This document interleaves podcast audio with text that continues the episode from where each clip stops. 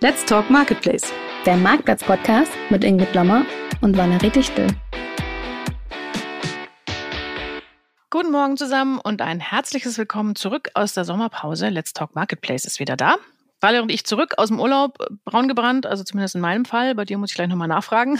Und ich hoffe mal, ihr habt unsere gleich drei Sommerfolgen auch brav gehört. Und jetzt gibt's uns wieder in live.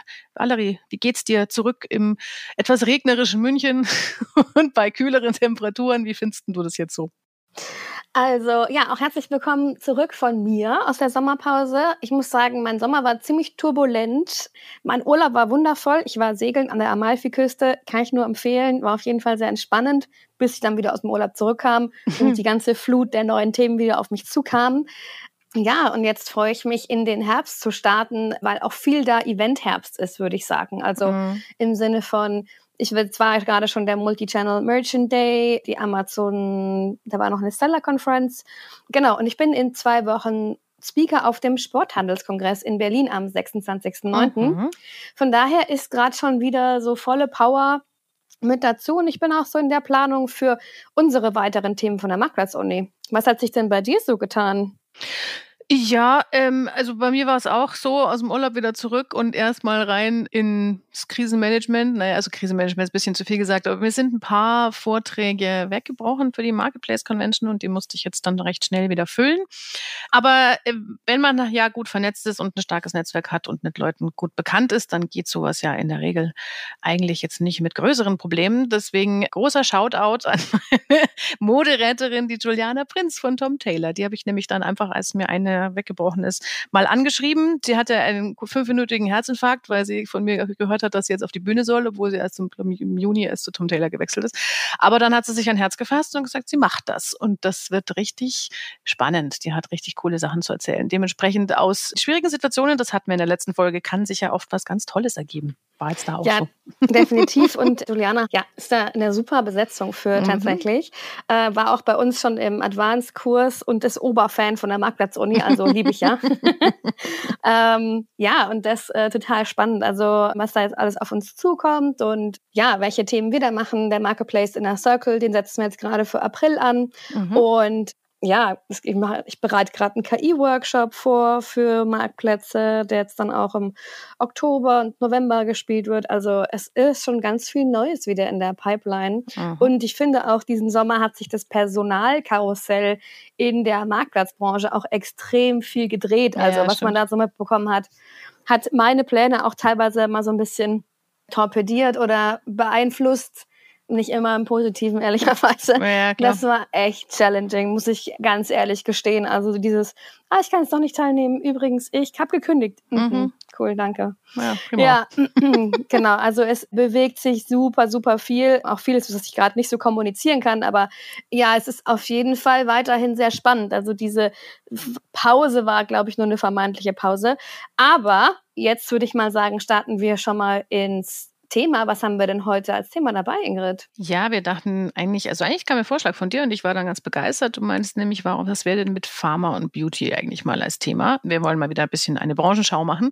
Und ähm, das stimmt natürlich total, denn es ist ja nun auch so ein Thema, in dem sich sehr viel tut, in dem aber auch sehr besondere Bedingungen herrschen deswegen haben wir uns da auch jemanden eingeladen, der richtig Ahnung von dem Thema hat. Und deswegen äh, herzlich willkommen an unseren heutigen Gast, den Gregor Leopold von der Amazon-Beratung Global AMZ. Grüß dich. Hallo, grüß euch beiden. Vielen lieben Dank für die Einladung und ich freue mich auch über die Gelegenheit, heute mal mit euch ein Licht in diese Branche zu werfen oder in diese Produktkategorie. Ja, ich freue mich auch mega, weil Gregor und ich kennen uns schon ein bisschen länger. Ist auch der Grund, warum heute mal wieder ein Dienstleister quasi mit dabei ist. Aber ähm, ich habe mich mit dem Thema Beauty und Marktplätze ein bisschen mehr beschäftigt in den letzten Wochen, habe auch dazu den Beauty-Marktplatz-Quadranten veröffentlicht. Und ich dachte mir, ich bräuchte beim Thema Pharma auf jeden Fall noch einen anderen Experten, weil da bin ich in diesen ganzen Sonderthemen gar nicht so wirklich drin. Und da dachte ich mir, okay, der Gregor, der weiß da schon ziemlich gut Bescheid und ist da ziemlich tief drin in der Branche. Deswegen freue ich mich sehr, dass du heute da bist, Gregor. Aber warum kennst du dich denn da so gut aus? Erklär doch mal. Ja, das liegt so ein bisschen an meinem Werdegang. Also ich habe selber als Händler gestartet 2008 und zwar damals noch bei eBay und bin über Irrungen und Wirrungen mein über Freunde über Beauty-Produkte auf Ebay gelandet damals. Und zwar Nagelstudio-Zubehör. Also Sachen, mit denen ich eigentlich überhaupt nichts zu tun habe. Und bin dann irgendwann, als Amazon nach Deutschland kam, quasi mit diesem Business und noch anderen Produkten, die dann da Substitut dazu kamen, also irgendwelche Hair-Extensions und sowas, bei Amazon als Händler gelandet. Und im Laufe der Zeit kamen dann immer mehr, ja, Geschäftsfreunde, Bekannte, weil Amazon war halt noch super, na, ja, kannst du uns mal helfen und erklären? Und ähm, das ging immer mehr in diese Richtung Health, Gesundheit. Und irgendwann habe ich mich dann auch entschieden, einen Dienstleister zu gründen und über diesen ich sag mal, Ausgangspunkt. Ich habe zwar auch sehr viel Sport zwischendrin gemacht und andere Branchen, aber bin ich irgendwie immer in diesem, ich nenne es jetzt mal Beauty, Gesundheit, Health Schwerpunkt geblieben. Und da sind wir jetzt immer noch. Ja, also wir betreuen zum allergrößten Teil äh, Marken aus dem Bereich mittlerweile oder Firmen. Genau, und deswegen äh, habe ich da recht guten Blick auch nicht nur auf Amazon, sondern generell auf die Marktplätze und kenne auch beide Seiten als Händler und als Dienstleister. Ja, ich finde es super spannend, was du erzählst, Gregor, weil ähm, ich kenne dich ja so ein bisschen und du bist wirklich sehr weit von Haar-Extensions und Nagelprodukten entfernt. Danke. oh Gott. Der Gregor ist eher so der Typ Mensch, der im Winter nach Kanada zum Eisklettern fährt. Genau. Also mhm. von daher, ähm, um das so ein bisschen so bildlich zu vorzustellen, wie, wie wenig das zusammenpasst. Von daher, Gregor, ich habe jetzt mal so einen kurzen Marktplatz Gregor-Steckbrief vorbereitet und den da darfst du ganz kurz und knapp beantworten. Ja? Also das ist quasi so ein kleiner Steckbrief wie im Freundschaftsbuch. Marktplatz-Steckbrief. Und ich würde sagen, wir starten gleich mal los. Wie viele Jahre Erfahrungen hast du denn im Marktplatzbusiness? Weil ich würde mal sagen, wenn man es zurückrechnet, 2008 bis jetzt? 15, 15, 16 Jahre. Ja, krass. Und wie hast du dir das ganze Wissen denn beigebracht? Weil offensichtlich hast du es ja selber gelernt über deine Erfahrungen. Wie hast du, wie hast du es gemacht? Try and Error und viel Lehrgeld. Ja, kenne ich gar nicht. Kennt bestimmt bei uns in der Branche auch gar keiner. Hm, keiner. was ist denn so das Thema, jetzt mal abgesehen von Pharma und Health, was ist so dein USP-Fokusthema im Marktplatzbusiness? Wo bist du richtig gut? Prozesse und komplexe Produkte, insbesondere auch im Zusammenhang mit sehr etablierten Firmen, die, ich sag mal, Strukturen haben, die nicht an das Marktplatzbusiness angepasst sind. Das, das hast du unser, schön formuliert. Unser täglich Brot, das wir haben. Also ähm, könnte man umformulieren in große Konzerne, die sich noch nicht so an Marktplätze rantrauen oder gar nicht das Mindset dafür haben, die du da so ein bisschen ranbringst, richtig? Ja, wobei das nichts mit Unternehmensgröße zu tun hat. Also okay. wir sehen das klar bei Konzernen, wir sehen das aber auch bei Unternehmen mit 60 Mitarbeitern. Das ist ein mhm. Mindset-Thema und auch ein ich verstehe nicht, warum plötzlich meine Sales-Abteilung sich mit Marketing austauschen muss. Da ist doch jeder in seinem eigenen Silo. Ich weiß gar nicht, warum die miteinander reden sollen. Ganz bekanntes Thema. Podcast-Hörer ist so. Podcast-Hörer oder Newsletter-Leser? Äh, Podcast beim Autofahren, Newsletter in der U-Bahn tendenziell eher lesen als hören. Mhm. Homeoffice oder Büro? Äh, jahrelang nur im Homeoffice, seitdem ich ein Büro habe, auch sehr gerne hier. Mhm. Äh, Berge oder Meer? oh, das ist eine fiese Frage, das weißt du. Äh, 80% Berge, 20% Meer. Ja. Amazon oder Shop-Apotheke? Schwer zu sagen, da die Shop-Apotheke auch auf Amazon verkauft. okay. Dein Fun-Fact über dich, der darf gerne auch privat sein. Mein Fun-Fact über mich. Ich genieße gerne auch mal Ruhe und war auch schon zweimal im Schweigekloster. Kann man sich bei dir kaum vorstellen, aber ja. Das, das kam überraschend, wollte ich jetzt auch gerade sagen. Okay, gut. Naja, Ausgleich und so. Okay. Ja. Na dann vielen Dank. Ähm, jetzt wissen wir schon ein bisschen äh, genauer, wer du bist ähm, und warum wir mit dir heute über Pharma und Beauty sprechen können. Bevor wir das tun, würde ich aber sagen, machen wir mal wieder einen Newsflash. Den haben wir jetzt die letzten drei Folgen nicht gehabt. Es wird mhm. wirklich mal wieder Zeit zu gucken, was wir so verpasst haben. Newsflash was Wobei, du verpasst hast, weil du warst länger weg als ich. Stimmt, ja, ich war länger weg als du. Ich habe ja. dir dann so manchmal so Nachrichten in deinen Urlaub weitergeleitet. Ja, ja, du so hast auf WhatsApp. So, hast du das gesehen? Ja. So, ich will's nicht sehen. Du hast der Punkt an Urlaub. ignoriert. Habe ich auch. Ich raus, raus, komplett raus. Aber was ich zum Beispiel ignorieren wollte, aber nicht konnte, war die Klingelinsolvenz, die endgültige. Ja. Die kam im Urlaub. Also das war so ein bisschen okay, äh, Downer. Was ich auch verpasst habe, was schon ein bisschen älter ist, aber vielleicht hat es ja einer von euch da draußen auch verpasst, das war die Abschaffung der Produktbewertungen auf Zalando, die mhm. mich dann doch mhm. überrascht hat. Magst du dazu was sagen, Valerie? Also ich muss auch sagen, dass mich die überrascht hat, weil ähm, ich schaue da schon ganz gern mal drauf. Begründungen dazu? Weiß ich nicht. Gab es nicht wirklich. Das war ja das. Es gab ganz viel Spekulationen. Im Endeffekt haben sie es halt einfach gemacht und halt so ein bisschen irgendwas gesabbelt von einheitliches Produktdarstellungsbild und mhm. kein Chaos okay. und was weiß ich, mhm. Premium. Mhm so ein Zeug. Also so richtig nachvollziehbar fand ich es jetzt nicht. Ich nehme mal an, es liegt daran, dass wenn man gar keine Produktbewertungen hat, muss man sich nicht damit rumschlagen, wie man Fake-Produktbewertungen mhm. ausfindet und sperrt. Mhm. Und nachdem ja nun auch von der EU auch mit deutlich härteren Maßgaben an große Plattformen rangegangen wird und auch zu Lando zu diesen großen Plattformen gerechnet wird, könnte ich mir vorstellen, dass das im Endeffekt so eine Kosten-Nutzen-Rechnung mhm. war. Verstehe, ja. Was meinst du, Gregor? Also ja, ich gebe direkt mit der Kosten-Nutzen-Rechnung und der Regulatorik. Ich halte es für strategisch für absolut falsch. Und zwar nicht aus Grund, dass äh, die Kunden, die finden die, wie Valerie gesagt hat, ja auch ganz nett und schick, sondern eher aus einem technischen Grund, weil wenn wir uns immer mehr in Richtung AI-Generated Content bewegen, Nutzerbewertungen sind im Normalfall verifiziert über Käufe und damit sehr sicher eigentlich äh, mhm. Human Content. Und es ist davon auszugehen, dass das auch im SEO-Bereich eine immer größere Rolle spielen wird, perspektivisch. Ja, das ist einfach meine Hypothese, die ich jetzt mal aufstelle. Deswegen halte ich es für strategisch sehr dumm, ehrlicherweise. Ja, ich auch. Ich nehme wirklich an, dass es was mit dieser Regularisierung zu tun hat. Naja, also das waren aber eigentlich schon die beiden großen Neuigkeiten im Sommer. Wesentlich mehr Großes habe ich gar nicht so gefunden beim ja. Durchsuchen. Also, aber also jetzt, jetzt tut sich wieder was. Ja, klar, jetzt sind alle wieder aus dem Sommer oder ja, genau, nee, aber ich würde sagen, da. das mit der Klingelinsolvenz, das ist ja schon echt ziemlich krass. Also, die haben sich ja, die haben ja von heute auf morgen 1400 Leute entlassen. Mhm. Also, da auch nochmal ein Shoutout an die ganzen Marktplatzleute. Ja, guter Hinweis. Genau, also da sind jetzt, glaube ich, 18 Teammitglieder oder so auf der Jobsuche beim Thema Marktplätze. Da ist ja auch immer noch nicht ganz raus, ob die Marktplätze jetzt wirklich auch abgeschalten werden oder nicht noch irgendwie weiterverkauft werden. Mhm. Das, das findet sich gerade noch.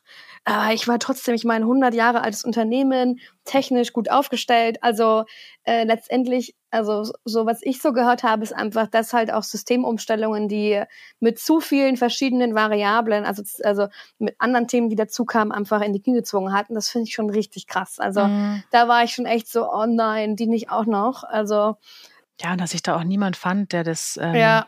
nochmal retten will. Ja, das hat ja. mich erstaunt. Ich meine, die, die Insolvenzmeldung ist ja schon ein bisschen länger bekannt, aber dass sich dann da, ich hätte ja schon gedacht, dass sie sich irgendwie wieder da rappeln. Ja, ich auch. Also ich hätte damit nicht. überhaupt gar nicht gerechnet, mhm. ja. Also.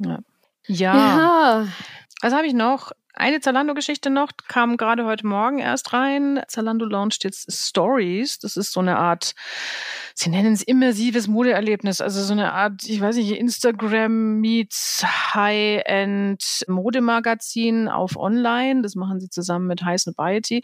Geht so ein bisschen in diese ganze Richtung, die sie gerade einschlagen mit, wir sind jetzt super, wir sind jetzt die Premium-Adresse. Und dementsprechend inspirieren wir natürlich auch ganz dolle. Gut, ich meine, Zalando setzt halt ganz klar den Fokus auf Luxus gerade. Das mhm. sieht man in all ihren Werbeaktivitäten, in ihrer Strategie. Von daher ist es eigentlich ein logischer nächster Schritt. Ich meine auch, dass sie Heiß Novelty gekauft haben. Ähm, mhm. Von daher, ja, let's see, mhm. wie sich das auswirkt. Ja. Und eine Sache nehme ich noch mit, wenn ich schon hier mit äh, Gregor einen alten Iberianer ähm, an Bord habe. Oh Gott. das ist schon lange her, aber ja, die, die haben jetzt gerade erst, äh, habe ich mit ihnen gesprochen, das kommt jetzt, also äh, kommt jetzt dann raus, die Meldung, dass sie sich deutlich mehr auf den lokalen Handel konzentrieren wollen. Das versuchen sie ja schon länger mit ihren lokalen Marktplätzen. Jetzt machen sie es aber ein bisschen anders. Also es wird jetzt lokale Verfügbarkeit und Abholmöglichkeiten werden in der Suche hervorgehoben. Es gibt eine Umkreissuche Suche, so ein Abholfilter. Und außerdem wird die gesamte Bezahlung auch bei Privatkäufen bargeldlos über die Plattform abgewickelt und abgesichert. Damit wollen sie sich natürlich so ein bisschen von den Kollegen von Kleinanzeigen.de abheben, wo ja meistens dann doch noch an der Haustür ähm, Geld ausgetauscht wird. Das Ganze steht aber auch für Händler offen und sie scheinen sich da einiges davon zu versprechen dass Händler da auch von profitieren können, dass sie ihre stationären Geschäfte zum Beispiel mit in Einsatz bringen können und dergleichen. Lokaler Handel über Online-Plattformen, was sagst du da dazu, Gregor? Sehr schweres Thema in Deutschland, kommt sehr mhm. auf die Produktkategorie an. Ähm, insbesondere, wenn ich mir eBay ansehe, du hast es so ein bisschen angeschnitten, ist es halt so eine halbe Rolle rückwärts. Erst verkaufe ich eigentlich einen sehr guten Unternehmensteil mit den Kleinanzeigen und jetzt mhm. versuche ich es hintenrum wieder zu machen. Schwierig in dem Kontext. Ja, wirklich schwierig aus meiner Sicht. Mhm. Ich, ich spüre Misstrauen. ja, ich bin auch gespannt, muss ich sagen. Skepsis, also, Skepsis, Skepsis, ist das richtige ja, Wort. Ich glaube auch. Also ich kann mir das an, ich kann mir schon vorstellen, dass es für den einen oder anderen Händler ganz gut funktioniert, aber inwieweit sich das dann bei den ähm, Kunden durchsetzt, das wird man sehen. Ja, ja. Ich frage halt eher, wie die Kunden hinkommen sollen. Einfach vom Traffic her, weil du ja im Lokalen. Ja auch genug Anbieter hast, die auf Google und konkurrieren und Anzeigen schalten. Mhm, mhm, ja, ja, das, das wird letztlich die Frage sein. Ja, kriegen Sie genug Leute überhaupt auch aufmerksam gemacht auf das Angebot? Ja, okay, was habe ich noch? Ein relativ aktuelles Ranking kam auch erst heute raus über die meistbesuchten Marktplätze weltweit. Also da geht es wirklich nur um Visits. Da steht No-Brainer Amazon.com ganz oben, direkt dahinter eBay.com, was mich jetzt dann doch gewundert hat, ehrlich gesagt. Und dann haben wir Marktplätze wie Amazon Japan, Rakuten Japan, tatsächlich Etsy ist mit dabei und Amazon.de ist dann doch auf Rang 7. Und noch zwei russische Plattformen sind auch noch mit dabei, Ozone und Wildberries. Und Etsy auch. Also. Und Etsy ist auch noch mit drin, ja. Das hatte mich auch erstaunt. Wie guckst du da drauf? Ich meine, es ist halt ein Visit-Ranking, äh, Valerie, aber ja, es ist aber endlich mal ein Ranking, das, also ich meine, es ist Million Visits in August 2023, mhm. ja, also es ist halt ein Monat, aber es ist mal irgendeine Zahl dahinter, ja, weil das ist ja das Thema, das wir bei Marktplatzquadranten oft haben, ist so, wer ist denn der Größte? Und dann ist immer so, ja, mh, hm, hm. wie, wie macht man es denn jetzt? Wie kategorisiert man es? Und da jetzt, also Amazon.com 2500 Millionen, ja. Und dann eBay 723 Millionen, also feiner, aber feiner Unterschied, ja. würde ich sagen. Minimal. Aber, aber man sieht halt einfach, äh, es zeigt halt mal wieder, weil Amazon da dreimal draufsteht auf der Liste, wie groß und wie wichtig Amazon ist und dass man einfach nicht dran vorbeikommt. Und das führt uns im Grunde genommen auch schon zum Thema der Woche, würde ich sagen. Ja, da wäre ich jetzt sowieso hingekommen. und noch ganz abschließend hätte ich noch gesagt, dass Shop-Apotheke, über die wir wahrscheinlich jetzt eine Menge reden werden, demnächst Redcare heißt haben sich anscheinend relaunched und werden jetzt, also das Unternehmen ist schon relaunched. Im September wird wohl auch dann nach und nach der, der die jeweiligen Webseiten werden auch auf Redcare umgebrandet. Das passiert jetzt dann demnächst. Nur damit wir uns nicht ähm, falsch verstehen, wenn wir über Shop Apotheke noch weiterhin sprechen. In diesem Podcast ist Redcare gemeint. Ja, das war der Newsflash für diese Woche. Dann würde ich sagen, gehen wir auch direkt ins Thema der Woche über, denn wir haben ja eine Menge zu erzählen über das Thema Marktplätze. Das Thema der Woche. Valerie, magst du vielleicht mal einsteigen kurz mit deinem Beauty-Quadranten und mal kurz erzählen, was du da so zusammengesammelt hast und welche Marktplätze aus deiner Sicht da vielleicht, über die wir heute auch sprechen sollten? Ja, also wer es noch nicht kennt, ich mache ja meine Marktplatzquadranten. Diesmal habe ich ihn eben auf Beauty und Care gemacht und ich habe in den B2C-Marktplatzmarkt in Europa hergenommen und habe quasi kategorisiert. Ich habe ungefähr 45 verschiedene Marktplätze gefunden, auf denen man Beauty und Health Produkte verkaufen kann und habe sie gegliedert Was quasi von ungefähr 40 mehr sind, als mir auf, an, auf ad hoc eingefallen wären. Ehrlich gesagt bei dem Thema. Ja, also ich musste da auch wirklich in jeden reingehen und schauen, haben die das, mhm. haben die nicht. Und dann bin ich quasi reingegangen von Budget-Segment zu Luxus-Premium-Segment. Einmal in der X-Achse und in der Y-Achse dann von alles Verkäufer-Marktplatz, wie zum Beispiel Amazon, Richtung spezialisierten Marktplatz, wie dann zum Beispiel die Shop-Apotheke. Und da habe ich so ein paar, sind, also ehrlicherweise gibt es viele Marktplätze, die auch auf der Fashion-Marktplatzübersicht stehen, die dort auch Kosmetik, Drogerieprodukte verkaufen. Mhm. Zum Beispiel Zalando, ASOS, Bräuninger, Debenheims, KDW, Galerie Lafayette, Wecam, Farfetch, Harvey Nicholson, Modivo, wen haben wir noch? Manor, Inno, Globus, Corte Inglés, also alle so, ich sag mal, die Altbekannten aus der Mode, ja, die mhm. auch eben, die kennt man ja, wenn man ins Kaufhaus geht, dann hast du unten erstmal meistens hier im KDW erstmal schön Kosmetik und dann oben drüber gibt's Fashion. Hm, und dann haben wir natürlich so die Allesverkäufer, Amazon, Galaxos, Otto, CDON, Limango zum Beispiel, die auch da verkaufen, Bol, EMAG, eher so osteuropäisch, Carrefour, Ebay, Kaufland, Allegro. Ja, das ist dann, geht auch schon fast eher so in die Einstiegspreislagen. Dann haben wir natürlich so ganz spezialisierte, wir haben also einmal noch die Shopping-Clubs, wie zum Beispiel Brand Alley, A-Found, Showroom Privé, WP, Secret Sales. Dann haben wir natürlich unseren Super-Spezialisten Shein. Und dann haben wir aber so ganz reine Drogerie-Kosmetik-Marktplätze äh, wie Superdrug und Kruidvat aus Holland. Also Superdrug ist UK, Kruidvat ist neu gelauncht. Ich vielleicht spreche es auch falsch aus, aus Holland.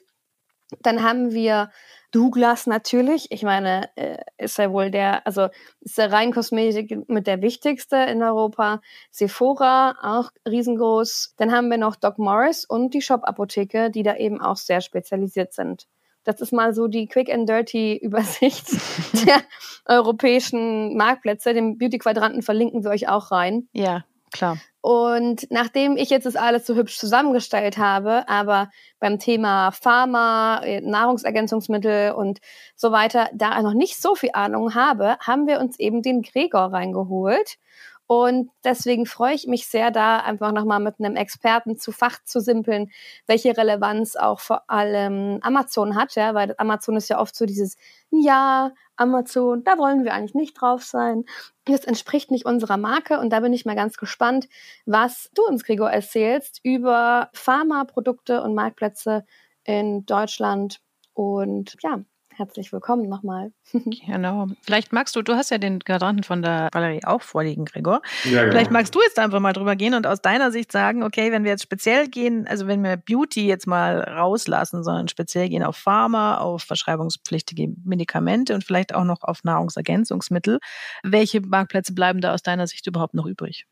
Genau, also vielleicht muss ich da ganz kurz am Anfang, weil ich ja nicht weiß, wie die, wie die Hörer so generell sich mit der Regulatorik auskennen, ganz mhm. kurz ausholen, wenn es okay ist. Ja. Man kann es ganz grob erstmal die Sachen, die du beschrieben hast, in drei Gruppen gliedern. Also das eine sind Nahrungsergänzungsmittel, die kriege ich bei DM Rossmann, also faktisch überall, da gibt es auch eine gewisse Regulatorik dahinter. Das zweite sind OTC, also Over-the-Counter-Produkte, für die brauche ich kein Rezept, aber muss in die Apotheke gehen. Klassiker, den jeder kennt, ist Aspirin ich kriege Aspirin nicht in der Drogerie, aber ich gehe in die Apotheke, sage, ich habe Kopfweh, ich möchte Aspirin und ich kriege Aspirin. Und dann gibt's halt noch die RX, also die verschreibungspflichtigen Produkte, wo ich halt von meinem Arzt, Hausarzt ein Rezept brauche, ja, um, um das zu bekommen. Und das sind schon mal ganz, drei ganz wichtige Unterscheidungen, weil damit einhergehend eine ganz intensive Verschärfung der Regulatorik auch einhergeht. Ja.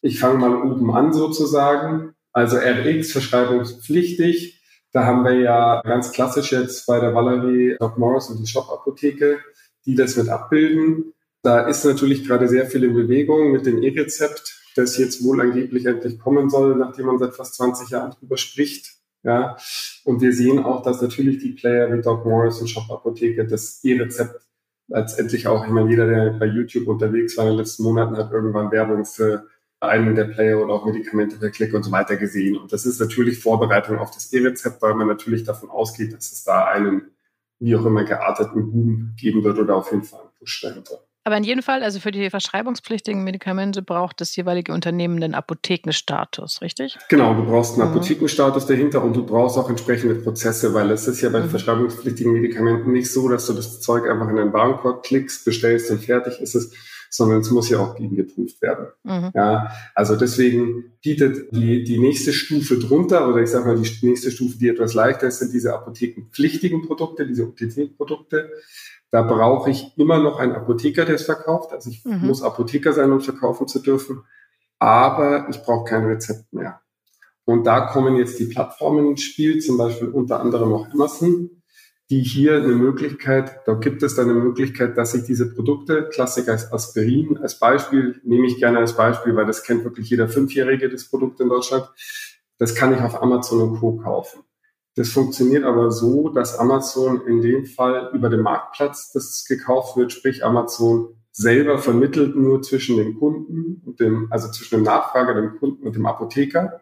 Und der Apotheker selber muss es auch versenden. Also es darf auch nicht über die Amazon Logistik laufen. Das heißt, der Apotheker, egal ob das jetzt die Shop-Apotheke mit ihrem Amazon-Arm ist oder Doc Morris mit ihrem Amazon-Arm oder irgendeine der Amazon-Only-Apotheker, der Apotheker muss es ins Päckchen und in die Post schmeißen. Ich darf es mhm. nicht in die Amazon-Logistik einspeisen. Genau. Und wenn ich dann so Sachen habe wie Apothekenkosmetik oder Nahrungsergänzungsmittel, ja, die kann ich ganz normal über die Amazon-Logistik und so weiter, die sind frei verkäuflich. Mhm. Die kann, also da kannst du, da kann ich einen Online-Shop aufmachen, wenn ich mich dann bestimmte Regulatorien halte, was Health Claims betrifft und Inhaltsstoffe, kann ich, wenn ich will, diese Produkte verkaufen oder eine Marke in dem Bereich aufmachen, ohne jetzt wesentlich größere Schwierigkeiten. Mhm. Okay. Aber das heißt jetzt auch, einen, die richtigen Apothekermarktplätze, abgesehen jetzt von Amazon, also beziehungsweise Amazon ist ja auch nur einer, nur einer für OTC, sondern wenn wir jetzt noch mit dazu nehmen, auch wirklich verschreibungspflichtige Medikamente, dann gibt es da aktuell an Plattformen nur Doc Morris und Shopper Apotheke. Wie kommt denn das eigentlich, dass dieser Markt in dieser Hinsicht da noch nicht besonders entwickelt ist? Weil es gibt ja eine, eine ganze Menge mehr Online-Shops, die Apotheken sind, eine Zurose oder so, ja, die, wenn man einmal sucht, findet man noch 20 andere, die auch relativ, die auch gute Umsätze machen und so. Warum gibt es da der Plattformmarkt? Markt nicht so entwickelt? Naja, weil es halt erstens dadurch, dass es das E-Rezept ja noch nicht sauber gibt, halt von der Abwicklung her recht komplex ist. Ja, also mit, einfach wie ich mit den Rezepten handle und ich halt auch einfach sehr stark im Backend Regulatorik beachten muss. Ja, also das geht mit Zertifizierungen, das geht über Logistik, das geht über Apotheker, die ich brauche. Ja, mhm. ähm, alle großen Plattformen, auch Amazon, haben das Thema natürlich irgendwo auf der Agenda und schauen sich das immer wieder an. Ja, aber es ist halt so, dass der Markt an sich ist jetzt nicht klein, aber er ist auch nur so riesig. Da gibt es andere Früchte, die tiefer hängen. Lass es naja, mich so formulieren. aber er ist vermutlich sehr margenstark, oder?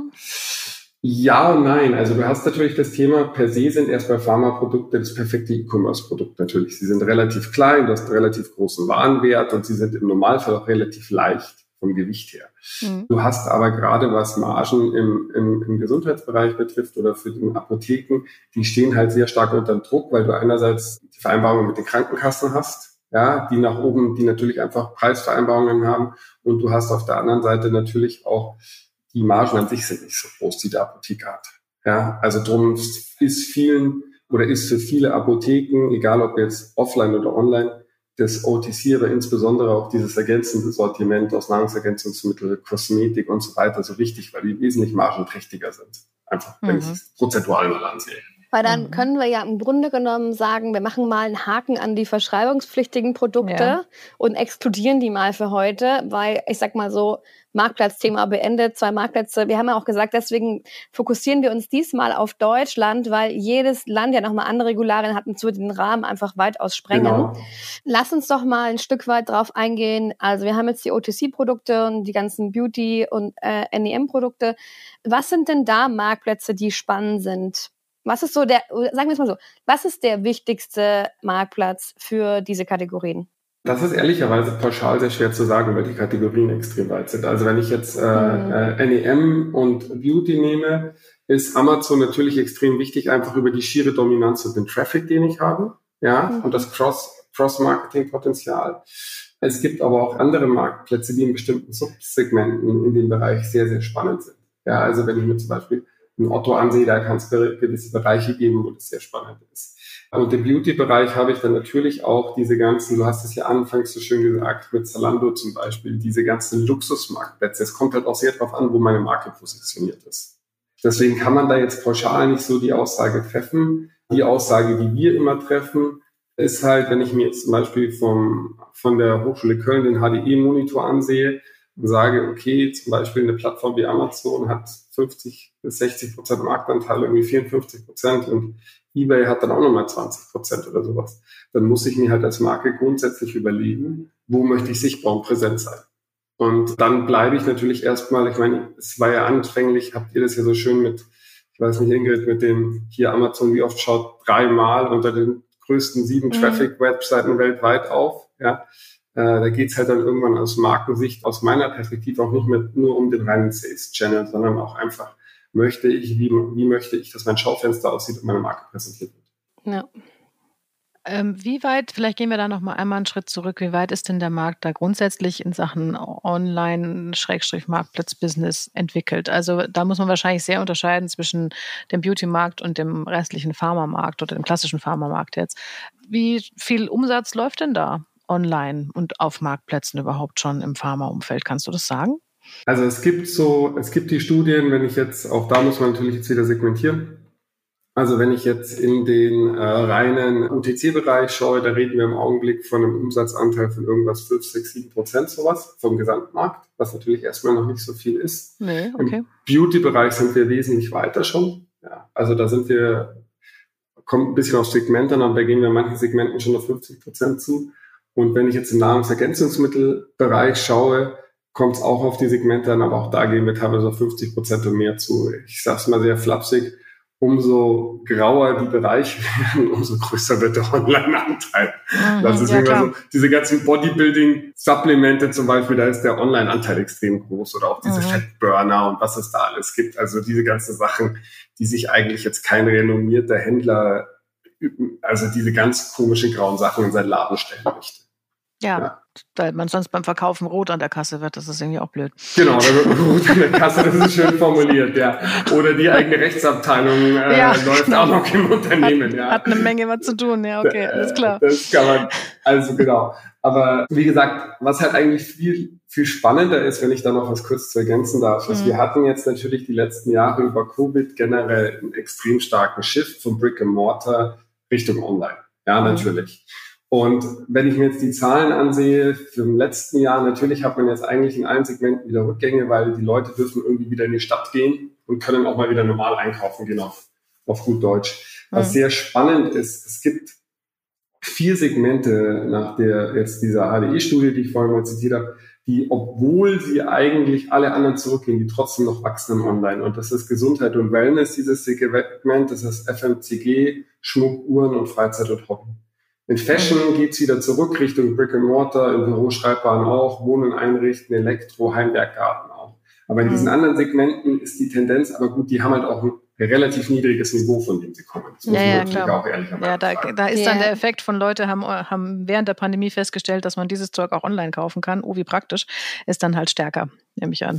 Genau. Als die Rückgänge. Mhm. Ja, und aber auch die Erkenntnis der Companies dahinter. Ja. Oh, wir haben ja noch einen Sales-Channel, den wir eigentlich immer haben links liegen lassen, weil äh, bringt's ja nicht. Oder wer braucht denn Marktplätze und überhaupt Online-Sales? Das gibt's ja auch immer noch, diese Denkweise. Und ich finde, dies ja auch in den Kategorien, da kann man schon sagen, Fashion ist ja allgemein schon zum Beispiel sehr weit in dem Thema Marktplätze. Ja, Beauty zieht jetzt so langsam hinterher, genau. Aber so, ich würde auch mal sagen, Pharma, also Gregor, da, also wie weit ist denn Pharma so insgesamt beim Thema naja, also, es, also wie gesagt, Pharma insgesamt ist beim Thema, ähm, man hat ja immer diese schöne Glockenkurve von der Adaption von neuen Technologien. Ja, und sehr diplomatisch gesprochen ist Pharma da teilweise noch sehr am Anfang der Glockenkurve. Also mhm. noch sehr in der anlaufenden Phase, was natürlich auch einfach der Regulatorik teilweise geschuldet ist. Das mhm. muss man mhm. ehrlicherweise auch sagen. Aber ich habe schon auch das Gefühl, wenn ich mit Firmen spreche, dass es teilweise so ist. Ich meine, wir haben so die Doc Morris Shop Apotheke zur Hose Gruppe. Diese Versandapotheken haben wir in Deutschland seit 10, 15 Jahren, ja, sowas ja. in dem Dreh. Und ich sag's mal so, aus manchmal habe ich das Gefühl, die Pharmafirmen haben jetzt seit ein paar Jahren erst in Anführungsstrichen verkraftet, dass es jetzt neben den klassischen Apotheken was Neues gibt. Und jetzt kommt halt mit den ganzen Plattformen und den Online-Händlern schon wieder was Neues um die Ecke. Ja, mhm. also die, die, so wirkt es manchmal auf mich jetzt sehr, ich sag mal, wirklich gesprochen. Mhm. Naja, die ersten Jahre, als, als Shop Apotheke und Co. angefangen haben, war ja die klassische Branche erstmal damit beschäftigt, die mit Klagen zu überziehen und irgendwie ihre Regulatorik durchzusetzen. Vielleicht bleiben wir kurz einmal bei der Regulatorik. Wir gehen nicht super tief drauf ein, aber du meintest vorher, wir konzentrieren uns, oder im Vorgespräch, wir konzentrieren uns auf Deutschland, weil sich die Regulierungen so deutlich unterscheiden von einem Land zum anderen. Da muss ich zumindest mal die Frage stellen, ich dachte, wir haben EU und solche Regeln sollten gleich sein. Also inwiefern inwiefern sind denn da, äh, warum sind diese Unterschiede so gravierend und hast du vielleicht ein, zwei Beispiele für Genau, also ich habe ich hab mal ein, zwei Beispiele dazu. Zum Beispiel, wir haben Kunden aus dem Nahrungsergänzungsmittelbereich, klassische Pharmafirmen mit Nahrungsergänzungsmittelmarken. Die dürfen bestimmte Produkte zum Beispiel in anderen EU-Ländern nicht in Verkehr bringen, weil bestimmte Inhaltsstoffe in bestimmten Dosierungen in diesen Ländern nicht in der Dosierung zugelassen sind. Oder Echt? der Klassiker, ja, also beste Klassiker ist, wir haben einen Kunden, unter anderem, wir haben ein Produkt in England, dort ist die Regulatorik immer noch so, wie sie vor Brexit war in weiten Teilen. Und da ist ein Produkt zum Beispiel einfach gerade nicht verkehrsfähig, weil ein Inhaltsstoff 0,1 Milligramm zu viel hat. Also ah. ist das Produkt nicht verkehrsfähig als Nahrungsergänzungsmittel. Ja, und das sind so Themen zum Beispiel, mit denen man dann plötzlich zu tun hat.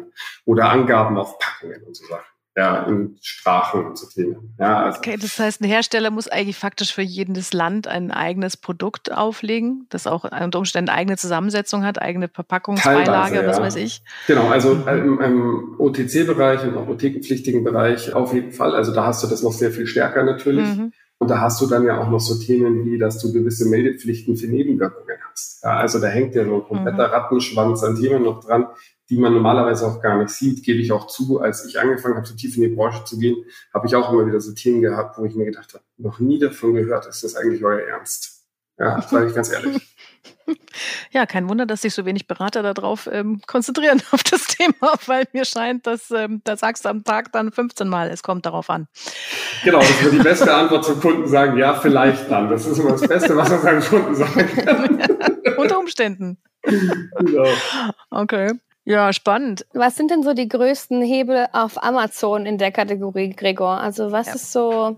Die größten Hebel für die Firmen, die sollten erstmal alle anfangen, ihre kompletten Markenrechte zu sichern. Ja, was mhm. ich bis heute nicht verstehen kann, weil ich möchte jetzt keinem zu nahe zu treten, aber den einzigen Asset, den man heute hat, ist seine Marke, weil jedes Produkt ist ersetzbar und es gibt ungefähr 20 Substitute von jedem Produkt. Ja? Mhm. Das heißt, die Markenrechte sichern, die Markenrechte durchsetzen, auch durchsetzen im Zweifel gegenüber Handelspartnern und dann erstmal seinen ganzen Content in Ordnung bringen. Und mit in Ordnung bringen meine ich nicht nur, dass da die richtigen Inhaltsstoffe und Metadaten stehen, was auch nicht bei allen Produkten der Fall ist, sondern auch den Content mal optimieren auf dem Marktplatz. Ja, mhm. es mag ja schön sein, dass man irgendwie den Content für eine Shop-Apotheke vielleicht schon optimiert hat oder auch für eine Doc Morris oder vielleicht auch für die eigene Website.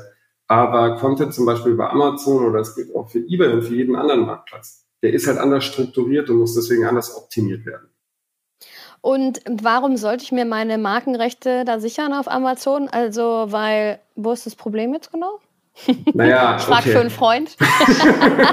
okay. Nee, das Problem ist halt, wenn du die Markenrechte nicht gesichert hast, kannst du letztendlich nicht die Schreibrechte für deine Produktnummern claimen. Und damit kannst du A, den Content nicht beeinflussen. Und B, kann halt theoretisch jeder erstmal lustig mit deiner Marke rumwerken, wenn er weiß, wie es geht. Mhm. Ja. Was natürlich aus meiner Sicht grobst fahrlässig ist, wenn ich mir sagen muss, naja, Amazon hat, ich habe nebenbei die Studie jetzt nochmal aufgemacht, hat halt in Deutschland einfach 56 Prozent Marktanteil im B2C E-Commerce. Und mhm. wenn ich mir mhm. die Sichtbarkeiten ansehe, habe ich ja genau dasselbe. Ich meine, wir lesen die Sichtbarkeiten auch aus. Wir reden hier im Monat bei Amazon.de allein von 4 bis 500 Millionen Seiten aufrufen. Auf die mhm. gesamte Plattform. Mhm.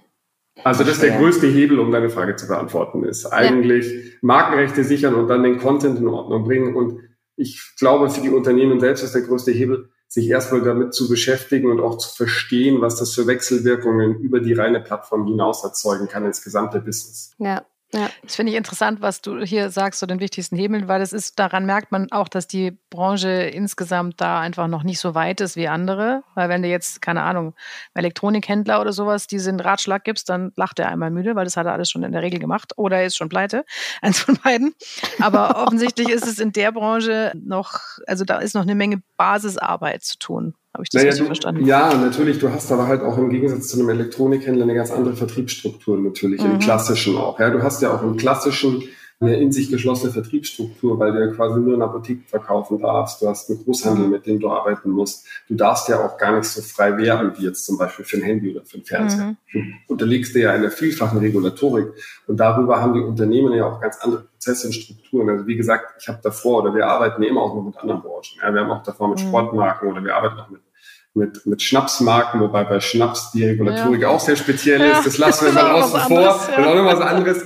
Aber da hast du, da hast du einfach ein ganz anderes Framework und das bildet sich natürlich auch im Unternehmen ab oder in den Unternehmen. Mhm. Okay. Noch eine Frage? Mach mhm. noch eine? Eine nehmen wir noch. Eine nehmen wir noch. Was würdest du sagen, ähm, so mal in die Zukunft gesprochen, welche Entwicklungen oder Trends gibt es denn so in der Zukunft für Pharmamarktplätze in Europa, wo du sagst, das ist spannend, da schau mal, haben wir mal ein Auge drauf? Hm, das kommt jetzt, also das eine ist natürlich das Thema E-Rezept. Was passiert mhm. da? Da ist dann auch irgendwann sehr wichtig, wie wird das EWZ von der Vorgabe her technisch ausgestaltet? Mhm. Ja, also wie, wie kann ich das einlösen? Das ist eine sehr spannende Entwicklung, weil daraus kann sich sehr viel ergeben. Und ich glaube halt, dass Marktplätze, die großen und die kleinen, auch eine immer wichtigere Rolle als die schon als Schaufenster, aber gerade auch in Richtung Verifizierung von Produkten spielen werden. Insbesondere wie beim, bei, in Bezug auf Zalando am Anfang gemerkt, wenn ich sage, der Content auf Webseiten wird immer mehr technisch oder über AI erstellt werden, Produktbewertungen und reelle Käufererfahrungen immer wichtiger werden und da können mhm. Marktplätze natürlich eine sehr entscheidende Rolle spielen. Mhm. Unabhängig vom Produkt am Ende sogar. Ja. Okay. Ja, Gregor, vielen Dank. Das war unsere Reise durchs Beauty- und Pharmaland mit dem Mann für schwierige Fälle, würde ich jetzt mal oh Gott, sagen. Oh Gott. Ich meine, Schnaps und äh, Pharma und OTC und so, also du weichst offensichtlich nicht zurück vor den komplizierten Sachen. Ich kann die Sache Dank noch, ich, gerne, ich kann die Sache auch noch rund machen. Wir hatten auch schon diverseste Adult Products, die wir betreut haben. Jetzt kann man das auch immer ein super Pitch beim Kunden. ja, okay, ja, ich bleibe dabei. Der Mann für schwierige Fälle. Ich danke dir jedenfalls. Das war alles sehr spannend und ähm, wir haben beide, glaube ich, eine Menge gelernt, Valerie, was ich ja. auf jeden Fall noch nicht wusste. Definitiv, ja. Ja, nee, war richtig, richtig gut. Danke, Gregor. Und ja, einfach nochmal ein Dankeschön auch an euch fürs Zuhören. Wir kriegen immer mal wieder Zuschriften von, hey, ich habe dich gerade gehört, ich würde mich gerne mit dir verlinken. Also schickt uns gerne Anfragen auf LinkedIn mhm. oder kontaktiert uns, welche Themen ihr haben wollt. Wir sprechen äh, das nächste Mal über welches Thema genau, Ingrid? Das ist noch in der Mache. Da muss ich noch gucken. Okay, also ich habe mehrere Sachen gerade noch im Kochen. Und welche davon sich jetzt für die nächste Folge umsetzt, das entscheidet sich noch. Verstehe, verstehe. Dementsprechend ein Überraschungsei. Dann lassen wir, dann lassen wir quasi Ingrid noch ein bisschen kochen. Mhm. Die, du kochst ja auch schon schön de, das Programm nochmal fertig für die Marktplatz Convention. Das auch. Also hier da nochmal, meldet euch alle zur Marktplatz Convention an, da sehen ja, wir uns aber schnell, du, es sind jetzt echt jetzt langsam nur noch 50 Tickets da. Oha, also oha. Gas geben. Yes, mhm. genau. Also wir freuen uns, wir sehen uns äh, alle spätestens dort. Ihr hört uns zwischendurch noch dreimal, viermal, dreimal, glaube ich. Und mhm. genau, Ende Oktober in Köln. Und von daher, ja, weiterhin abonniert uns, linkt uns. Produktbewertung gibt's übrigens, also Podcastbewertung gibt's übrigens auch auf Spotify und Apple. Also auch da gerne bewerten und reinschreiben und so. Mhm. Und von daher würde ich sagen, willkommen zurück im Herbst und ja, eine schöne zwei Wochen. Genau. genau. Bis dann. Tschüss. Tschüss. Das war Let's Talk Marketplace, der Marktplatz-Podcast mit Valerie Dichtel und Ingrid Lommer.